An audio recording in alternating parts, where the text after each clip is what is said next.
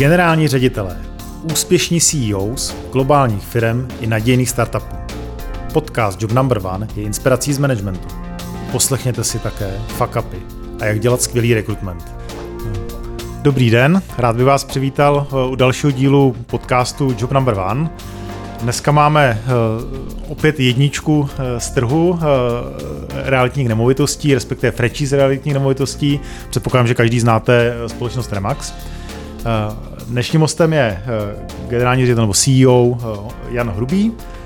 Dobrý Honzo, jsem rád, že vás tady máme. Dobrý den Milane, díky za pozvání. Remax, jenom abyste měli nějakou představu, co to znamená být jako někde, někde na té špičce.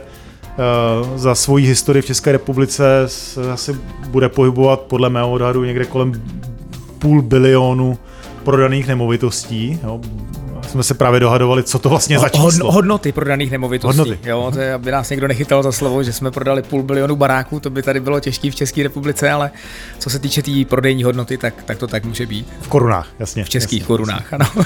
No, a aby jsme to zjednodušili, to číslo, tak eh, v posledním roce bylo 32 miliard, eh, takže pro nějakou představu vlastně v jakých číslech se pohybujeme a co to znamená v České republice být, eh, být takhle na špičce. Remax slaví 18 let.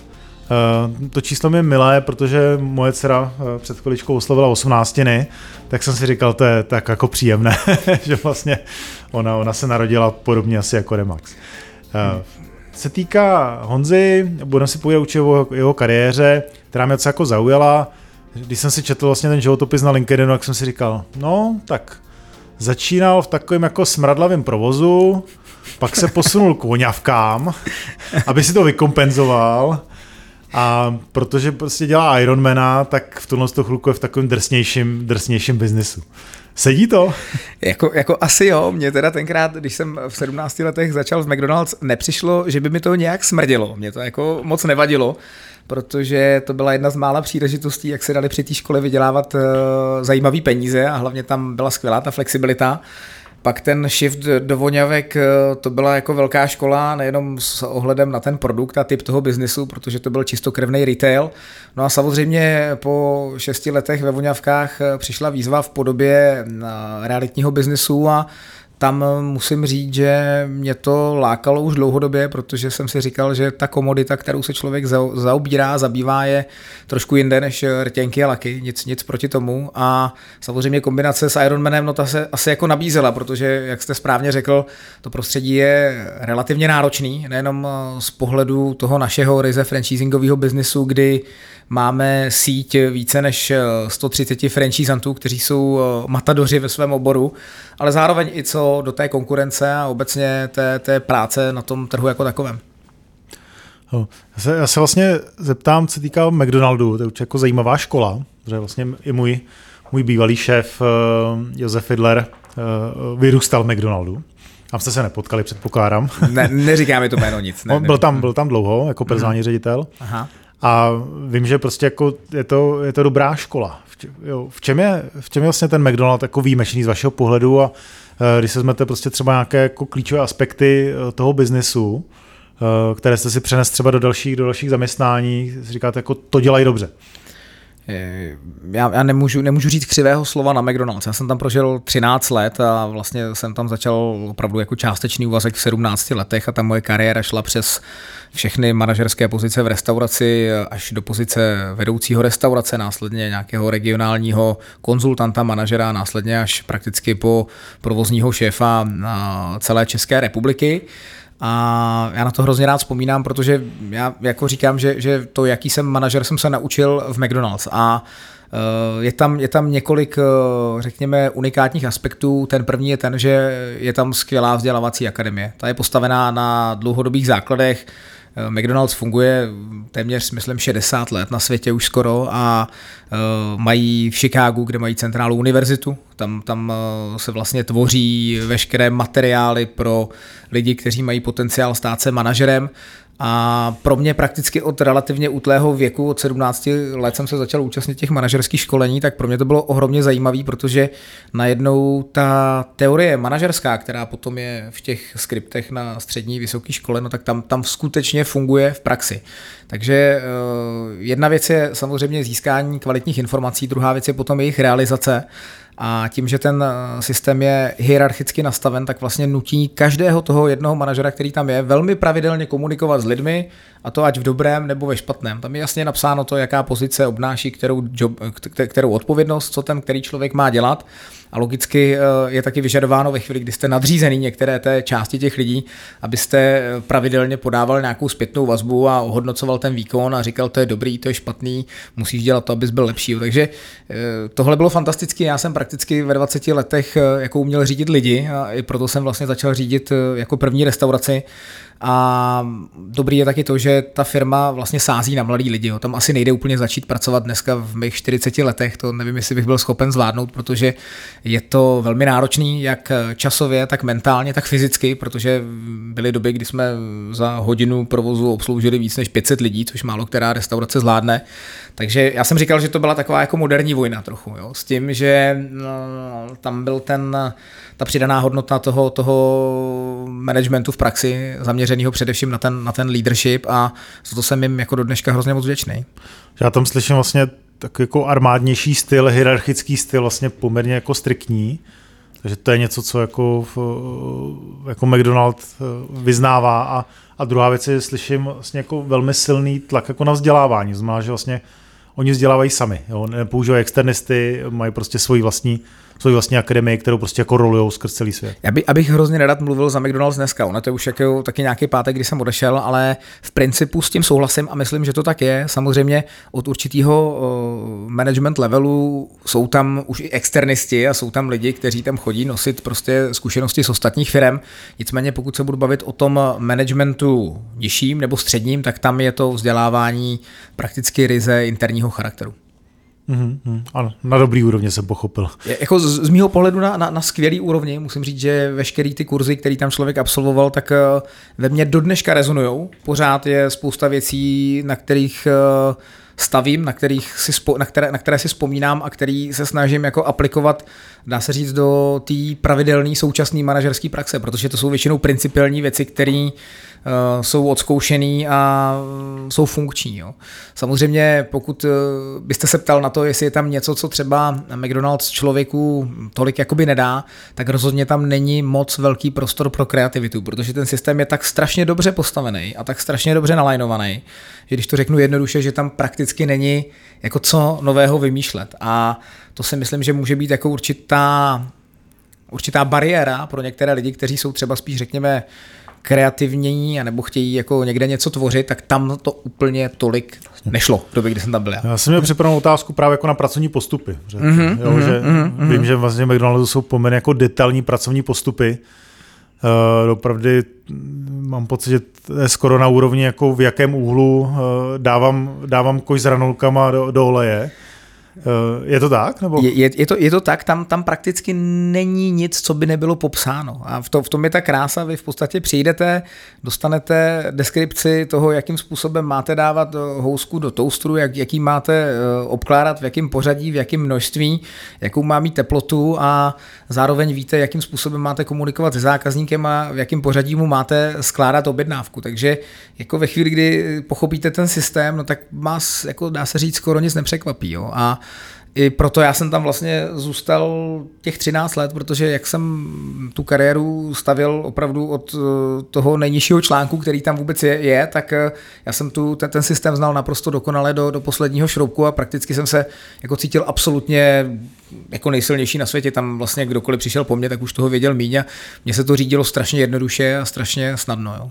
Mm-hmm. A proto jsem si řekl, že je čas posunout se někam dál, jo, protože víte, jak to je, když zůstáváte někde, kde se cítíte, cítíte jako moc komfortně. No. Vlastně. Mm-hmm. Vám vlastně jako ten systém umožňuje nějakým způsobem růst. Mm-hmm. Je to nějaký jako systém, který, který McDonald's jako vyznává, jako různé rotace zaměstnanců, jo, participace na projektech, nebo jo, Teďka nemyslím jenom horizontální, prostě, ale vertikální, vertikální jo, ta, vlastně ta, ta, jako změny ta struktura je strašně široká a teď nemluvím jenom o té eh, struktuře, která je lokální, to znamená Česká republika, Slovensko, protože my jsme mm, vlastně fungovali na, na bázi těchto dvou zemí v rámci toho našeho regionu, ale bavím se i o té evropské struktuře, celosvětové struktuře. Musím říct, že McDonald's má head office extrémně silné, má je jako plné špičkových lidí a dá se říct, že eh, ty lokální huby, huby spíš implementují potom ty strategie a eh, inovace, které jsou vymyšleny na té, na té nadnárodní bázi. Jo. Takže Eh, musím říct, že těch variant eh, toho, co lze dělat, tak je celá škála. Docela dobře fungují ty výměný programy, kdy, kdy člověk má občas, když má štěstí a za něco stojí, má možnost jít pracovat do zahraničí, protože restaurace McDonald's jsou po celém světě, ale zároveň tam existují možnosti posunu v rámci jednotlivých oddělení. Jo. Ty, ty, ty lidi, kteří tam dneska jsou a byli tam třeba v době, kdy já jsem byl, tak vystřídali řadu pozic a i proto tam eh, vlastně se trvávají. Musím říct, že ta lojalita těch lidí, kteří mají ten kariérní růst, tak je tam, řekl bych, až extrémně vysoká. Ale je to firma, která jako tlačí ty lidi jako ke změnám, že jako změní, mění ty role, že to vím, že třeba doména jako GE, jo, že obecně prostě jako velmi tlačí rotace, tlačí rotace, nesmí tam být prostě no. jako víc než dva, tři roky na jedné roli. Tady je to víc na té dobrovolné bázi. Opět, opět bych jako uh, hodnotil to období, kdy jsem tam byl, protože nemůžu Jasně. úplně objektivně posuzovat, jak to dneska je, ale v době, kdy jsem tam byl, tak to tak úplně nefungovalo. Jo, spíš to bylo na iniciativě toho, toho člověka, pokud má být úplně konkrétní, tak vlastně jeden z důvodů, proč já jsem se potom rozhodl odejít, tak byl i ten, že já jsem eh, velmi usiloval o to, abych šel eh, pracovat do zahraničí, měl jsem nějaké možnosti, ale protože to z různých důvodů eh, nedopadlo, tak pak jsem si říkal, hele, já tu změnu prostě potřebuju a musím, musím prostě někde ten svět objevovat mm-hmm. trochu víc a, a, a skončil jsem kvůli tomu. Já právě přemýšlím jako z hlediska hmm. managementu, že co je ten správný jako model, že? protože vlastně, Jistě. když se podíváte na nějaké průzkumy, eh, proč lidi odchází z práce, tak eh, jeden ze dvou hlavních důvodů je, že vlastně jako nuda, nuda šeť v práci, že? Jo? že vlastně jako v těch lidech to jako kypí, a zase na jednu stranu se změny bojí, že? takže vlastně jako přirozeně, jasně. přirozeně bojí, že? na druhou stranu vlastně jako se ty změny hmm. jako chtějí, že? a pak vlastně ono to dospěje do toho bodu a teďka změní úplně zaměstnavatele, že? takže hmm. vlastně přijde hmm. třeba o, o hrubýho, že? Který, který, který pak udělal obrovskou kariéru jo? dalších, dalších prostě eh, jako korporací. Že? Jestli prostě není jako dobře spíš ty lidi do toho jako maličko jako pušovat. Jo? Nebo co si o to myslíte? Já s tím souhlasím. Já si myslím, že, že všichni chodíme do práce jednak proto, aby jsme se uživili primárně, ale sekundárně taky proto, aby nás to jako bavilo. Jo? Není nic horšího, než chodit do práce s tím, že nás to nebaví a uh, já s těmi svými lidmi, zaměstnanci, zaměstnanci tak pracuji primárně tak, aby oni chtěli tu práci dělat. Jo. Ono je to trochu kliše, ale je na tom kus pravdy, protože jsem si taky prožil přesně ty momenty, kdy jsem si říkal, ty já vlastně jako nechci a mě to nebaví a to je nejhorší, co se může stát. A když se podívám zpátky, tak já v tom McDonald's jsem vlastně, když to vezmu v průměru, každý dva roky střídal jinou pozici. A to bylo jedno, že to byl prostě tady asistent vedoucího, byl to vedoucí, to byl, byl to business konzultant, operations manager.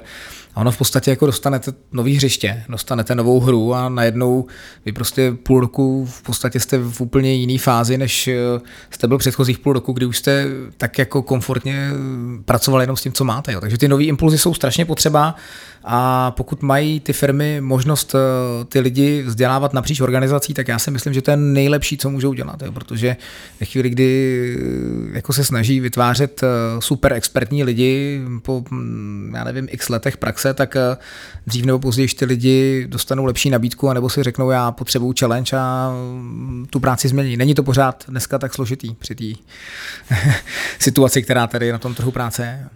Vybírají si zaměstnanci, nikoli zaměstnavatele. Aspoň no. já to tak cítím. Jo. Hmm, je to, je to hmm. Já si myslím, že jako rotace zaměstnanců ještě umožňuje jako provázání vlastně procesů že, vevnitř ve firmě. Mm-hmm. Má, že vlastně já když přijdu z jednoho dění do druhého, že, tak pak už jako ty vstupy a výstupy, že mi prostě musí logicky fungovat líp a i ty vztahy musí fungovat líp mezi lidma. Že?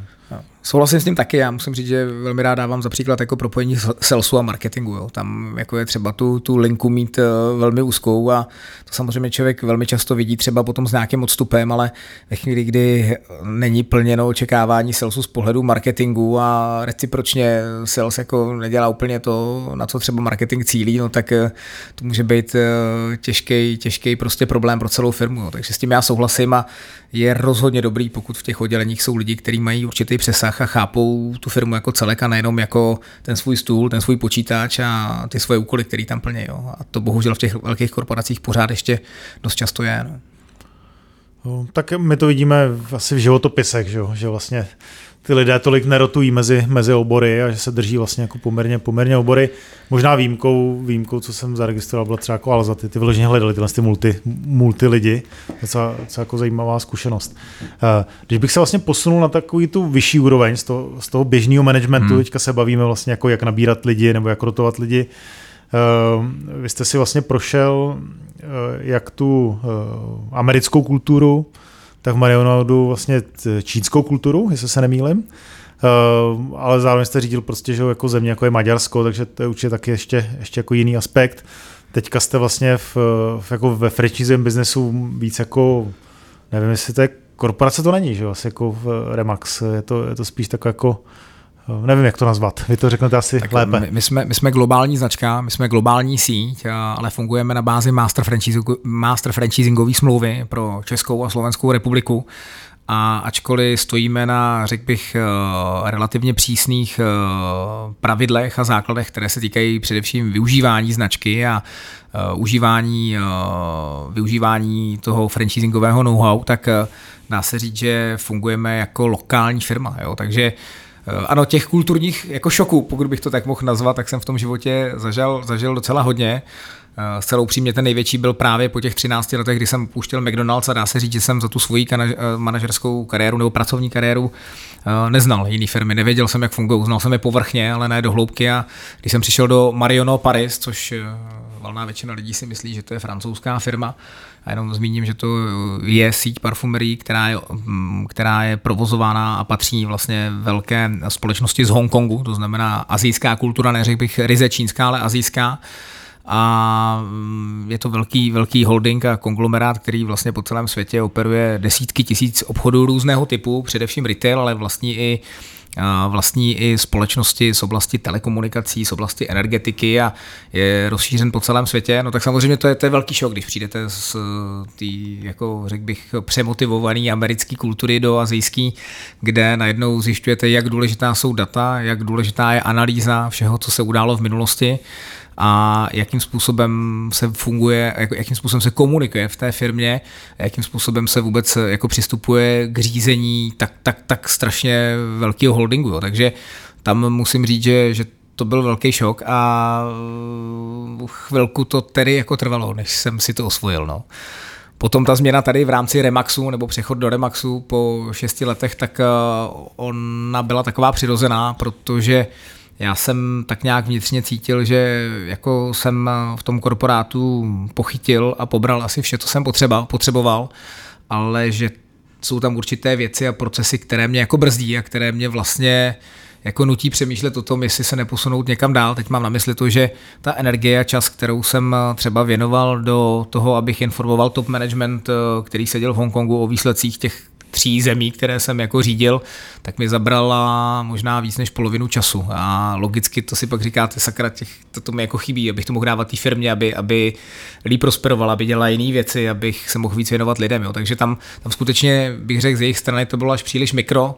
Chtěli vědět o všem a to tady samozřejmě teď eh, v té společnosti, kde jsem dneska, kde fungujeme na bázi úzkého managementu, eh, rádi jako říkáme, že jsme hodně hands on a máme úzkou, úzkou strukturu toho vedení, no tak eh, tam je prostě fajn, že jeden den se rozhodnete, prokomunikujete a druhý den eh, to můžete aplikovat, což, což je prostě mě blízký a vlastně mě to je díky tomu jako víc baví. No. Což v té azijské kultuře jako nešlo. Tam to, ne, tam to bylo ne. potřeba jako doložit tabulkama, propočítat, jaký bude mít eh, daná věc jako pravděpodobný impact a pak to znovu jako změřit a odreportovat, jestli se to povedlo. Úplně přesně to říkáte, asi s tím máte nějaké zkušenosti, jako, jako x komisí prostě na všechno a než se to dostalo k tomu razítku, který jsme potřebovali pro to, aby jsme uzavřeli nájem na nějakou, já nevím, jednotku třeba tady v nějakém obchodním centru, tak nám to let kdy vyfoukla konkurence, protože my jsme eh, byli prostě pomalí. Jo? Takže tam, tam ta byrokracie obecně, musím říct, že byla výrazně vyšší. Já nechci teď teď jako abych, eh, aby se to hanilo, jo? to vůbec ne. Ono to, ono to má strašně pevný základy a musím říct, že my se tady bavíme i, i o lidech, nebo je to, je, to, je to podcast, kde bychom se měli dotknout lidí a já musím říct, že nikdy se ke mně nechoval nikdo tak dobře, jako se ke mně eh, jako chovali lidi z téhle korporace. Jo. Tam prostě cokoliv bylo řečeno, bylo dodrženo a musím říct, že i od nich jsem se jako hodně naučil, protože tam ta forma toho, jak ty věci byly říkány, jak byly komunikány, tak, tak ta byla naprosto příkladná. Jo. Říkáte jak, jo? Znamená ta, ta forma, ten způsob vlastně jako komunikace jako naprosto důstojný, eh, věcný, faktický, žádný domněnky, eh, žádný emoce velký, eh, ale naprosto přesně formulovaný očekávání, naprosto přesně formulovaný feedback, takže jako člověk moc dobře věděl, na čem je. A ačkoliv to prostě nebyla třeba taková ta Amerika, kde tam, aspoň ze zkušeností, který mám, ty emoce hrály určitou roli a vliv, tak tam, tam člověk potom o tom sáhodlouze a hlouběji přemýšlel než kdy jindy. To bylo jako komunikace vlastně, nebo feedback byl promyšlený a precizní. Přesně tak. Teď něco no. v Americe to takový jako víc hurá a člověk musí trošku koukat jako za roh, co tím jako myslel. Takové mám zkušenosti, takové mám zkušenosti, přesně tak. Jo. To musí jako docela velký šok pro, pro management vlastně jako v, pro vás. Jak byste to nakombinoval? Protože asi oba dva ty modely mají nějaké svoje, svoje plusy a mínusy. Já, já si myslím, že jakoby ten společný jmenovatel eh, bude ta přirozenost, protože lidi, kteří jsou američani, tak se chovají tak, jak se chová většina Ameriky, lidi, kteří jsou Aziati, tak se chovají tak, jak se chová většina lidí z Azie. Jo. Tam prostě je tam určitá souvislost s tím kulturním vývojem, logicky s tou výchovou, která se potom přenáší do toho, jakým způsobem eh, se komunikuje i na, na vyšších úrovních eh, mezi dospělými a v managementu. A to, co funguje mně v rámci toho mýho řízení, tak je taky ta přirozenost. Já se přiznám, že když jsem začal v tom relativně úzkém věku řídit lidi, tak jsem si jako velmi často pokládal tu otázku, jak to mám dělat. A protože jsem v té době neměl tolik vzorů, od kterých bych se mohl učit. Dneska je to sranda, si pustíte YouTube, ale tenkrát YouTube asi nebylo. Tak eh, se ta inspirace hledala poměrně těžko a já jsem vlastně zjistil, že se snažím dělat věci, který jsem výdal třeba u někoho, kdo mě historicky řídil, ale vlastně se mi třeba nelíbily, nebo jsem si říkal, ty já tenkrát jsem to necítil dobře. Jo. A zároveň jsem cítil, že mi to jako trošku zžírá, respektive, že mi to nedává ten pocit, který bych chtěl. A pak jsem jako došel po nějaký době a různých rozhovorech k tomu, že jako ta firma, pro kterou pracuji, tak si mě vybrala právě proto, jaký jsem, že vlastně vždycky, když jsem se s někým bavil, tak jsem taky nikoho nehrál a snažil jsem se být jako Honza Hrubý, který má nějaký hodnoty, který má nějaké zkušenosti, má nějaké kvality, něco umí, něco neumí. A já se snažím být maximálně přirozený. Já si myslím, že to je úplně nejlepší, co člověk může dělat. Myslím si, že je dobrý mít pod kontrolou svoji, svoje ego, vědět, že jako, i když vedete celou země kvůli, tak nejste pravděpodobně nejchytřejší na této planetě a hrozně baví jako pracovat s lidmi, kteří jsou v určitých aspektech lepší než jsem já. Jo. Takže to jsou takové jako základní, bych řekl, principy toho, jak já vedu lidi a troufnu si říct, že částečně vycházejí z té zkušenosti, kterou právě mám tady s tou Amerikou, Hongkongem, ale i Maďarskem. Jo. No, vy na mě víc působíte jako spíš ten americký styl člověka. Já přemýšlím, když říkáte vlastně jako být, být autentický, mm jak to fungovalo s těma lidma z toho Hongkongu, protože tam si myslím, že jako, jo, ale já to... si představím ty lidi, kteří jako jdou po těch tabulkách a jsou takový ty precizní, rozvážný prostě jako typy manažerů, a teďka tam jako s proměnutím vlítne prostě ten američan jako s tím hurá jako, jako a, a jdeme do toho, jo, tak mi připadá, že to musel být jako a, docela nešťastný, nebo, nebo ne? Nešťastný rozhodně ne, jako ten můj přirozený naturel je takový jako velmi optimistický a řekl bych založený, založený na té energii, kterou jako v sobě mám a možná i proto to propojení na ten, na ten sport, ale já zároveň jsem jako velmi pokorný, já jsem jako vděčný za to, co, co, za ty šance, které jsem v tom životě dostal a jsem vděčný i, i vlastně společnosti ES Watson, že mě tenkrát vlastně promovala do pozice generálního ředitele. Já jsem tam nastoupil do Marana jako provozní ředitel a vlastně jsem vystřídal v té pozici uh, paní, která byla z Beneluxu a vracela se do, do Holandska, tuším, a já, se, já jsem dostal tu nabídku, kterou jsem přijal. A zároveň jsem začal řídit okamžitě tři země bez vlastně jakýkoliv předchozí znalosti toho Maďarska, takže já se přiznám, že jsem se bál, abych to vůbec zvládnul. Já jsem si říkal, ty bláho, to je prostě tak velká jako výzva v tenhle ten moment, že si nejsem jistý, zdali jsem na ní překvapený. A celá ta anabáze začala tím, že tuším, že tohle byl červen a v červenci byl plánovací finanční meeting v Hongkongu, kam jsem eh, po tom měsíci v té funkci jel prezentovat eh, finanční plán všech těch tří zemí, což samozřejmě sám o sobě nezní nějak jako drasticky, ale já musím zmínit, že každá, ka, každý ten finanční plán měl asi 54 slajdů, jako velmi detailních finančních analýz, prostě od eh, marží přes obraty, po náklady a tak dále.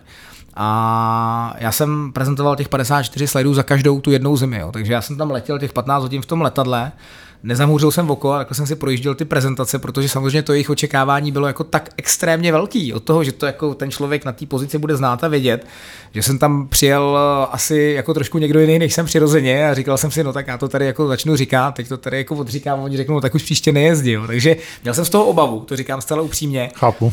Ale já si myslím, že uh, ač oni jako samozřejmě jsou, jsou jiní, než jsme my, tak jako uměli v těch lidech docela dobře číst. Ten top management, který tam je, tak to jsou lidi, kteří taky pracovali v mezinárodních firmách a mají zkušenosti, bych řekl, extrémního charakteru.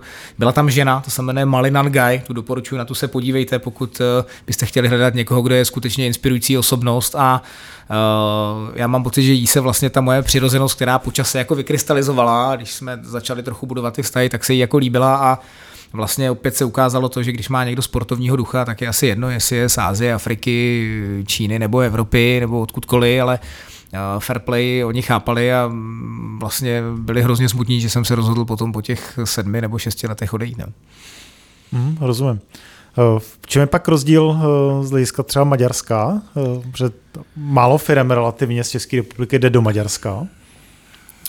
Přemýšlím, v čem je ten nejzásadnější rozdíl. Jo? Tak ta maďarská kultura na mě působila tak, že za A jsou to strašně fajn, doby, fa, strašně fajn lidi. Se, já jsem tam vlastně rád jezdil, ale nerad jsem tam pracoval. Jo? To je velký rozdíl, protože já jsem narážel na to, že uh, ta jejich kultura byla taková, jako my to uděláme, ale neuděláme to hned. My potřebujeme mít jistotu, že ti stoprocentně rozumíme a zároveň ti ještě jako řekneme tři další čtyři možnosti, protože jsme prostě aktivní, jo. takže oni jako nebyli takzvaní takový ty go to action, jo. takže tam samozřejmě, když vedete tři země, máte, a tam to bylo udělané takže jeden management byl v Maďarsku, jeden byl prostě pro Česko, Česko, Slovensko, tak jakoby na půl, takže tam to bylo mm, jako o tom, že já jsem tam co měsíc jezdil třeba na tři, čtyři dny a teď jsem tam jako řídil ten, ten tým, který měl pět jako těch, těch nejvyšších manažerů, a velmi často jsem se setkával s tím, že se ty věci jako nedařilo plnit tak rychle, jako třeba v těch ostatních zemích. Jo. Když už se to potom udělalo, tak eh, zase musím říct, že bylo fajn, že jako dokázali, bych říct, mít, mít výrazně vyšší soudržnost, než třeba lidi v Česku, na Slovensku. Necítil jsem tam nikdy žádný jako politický boje, který taky, bych řekl, tady zažíváme vlastně jako pravidelně v těch managementech, obzvlášť ve vyšších firmách ale jako to tempo té práce pro mě, jako pro sportáka teda bylo let kdy jako bolestivý. Jo. Samozřejmě jako tím, že tam nejste denně, tak nebylo úplně možný přijet tam a, a, a rozbombit to a, a říct, hele, tak takhle ne, jako jo, protože ono nabrat dobrýho Maďara prostě je jako výrazně náročnější, než nabrat dobrýho Čecha. Jo. pro Čecha. aha, aha. Jakože z hlediska rekrutmentu jako ta země menší, jo, nebo... Ne, no tak Aha. spíš ta know-how jako naše, jo. Tam, tam prostě mm, jste závislí na lidech, který znají ten trh, jo. Vy, vy, ho, vy ho neznáte, nemá, nemáte tam konexe pořád jste pro ně cizinec, jo? takže v tomhle tam musíte spolehat na ty lidi, který máte na tom ofisu, můžete se obklopit nějakýma externi, externistama, ale je to prostě jako dlouhý jo? a tam, tam ten retail, to, to, jako víte sám, to je extrémně rychlý business, to je prostě week to week, day on day activity a jako v tomhle když jsem měl možnost porovnat to tempo té práce, tempo té změny, adaptace na změnu, tak tam to šlo všechno jako výrazně pomalejš. A nemyslím si kvůli tomu, že by to bylo řízený jako kdyby z dálky, tím, že jsem, ano, víc času jsem trávil v Česku, ale skutečně to bylo daný mentalitou těch lidí. Jo. Když jsme se na něčem domluvili, teď to uděláme, a oni jo, my jsme to začali dělat, ale víš, my jsme jako zjistili, že v průběhu toho tady jako se ukázaly tyhle okolnosti a my jsme je s tebou chtěli probrat. Jo. Takže na tohle jsme jako naráželi a už prostě tam jako chyběla taková ta aktivita, hele teď takhle tohle hned, zavolat tohle, takže já jsem byl docela rád, že jsem potom vlastně tuhle tu pozici opustil, protože to bylo les, prostě výrazně psychicky náročnější než třeba Česko-Slovensko. No. V současné době možná by to bylo jednodušší, ne? přece jenom ten hybridní způsob komunikace, videa strašně, pochyb, pos, strašně posunul. Jo, souhlasím s tím, jo, tak uh, za to asi můžeme být vděční těm posledním dvěma letům, kdy, kdy jsme se naučili jako ty věci řešit, řešit výrazně efektivněji a nemáme to jenom po mailech, ale máme prostě projektové nástroje a máme Zoomy a máme já nevím kde co, takže to tenkrát jako úplně nebylo tak, tak eh, vymakaný jako dneska a i, i proto možná to bylo vlastně náročnější. Jasně, rozumím, eh, rozumím tomu. Eh, já myslím, že náš čas se aktuálně nachýlil. Já se budu těšit na druhý díl našeho podcastu. Určitě mě zajímá vlastně potom rozdíly v té kultuře Remaxu Eh, nebo realitním, realitním biznesu, který předpokládám, že bude trošičku, trošičku jiný a určitě se tím na, na to Ironmana, protože já jsem duchem sporták a to jsme zatím eh, nepokryli. Moc krát děkuju za dnešní povídání a uh, uslyšíme se za 14 dní zhruba. Milan Mahovský z podcastu Job Number One a Honza Hrubý uh, z Remaxu. Moc děkuju, mějte se hezky.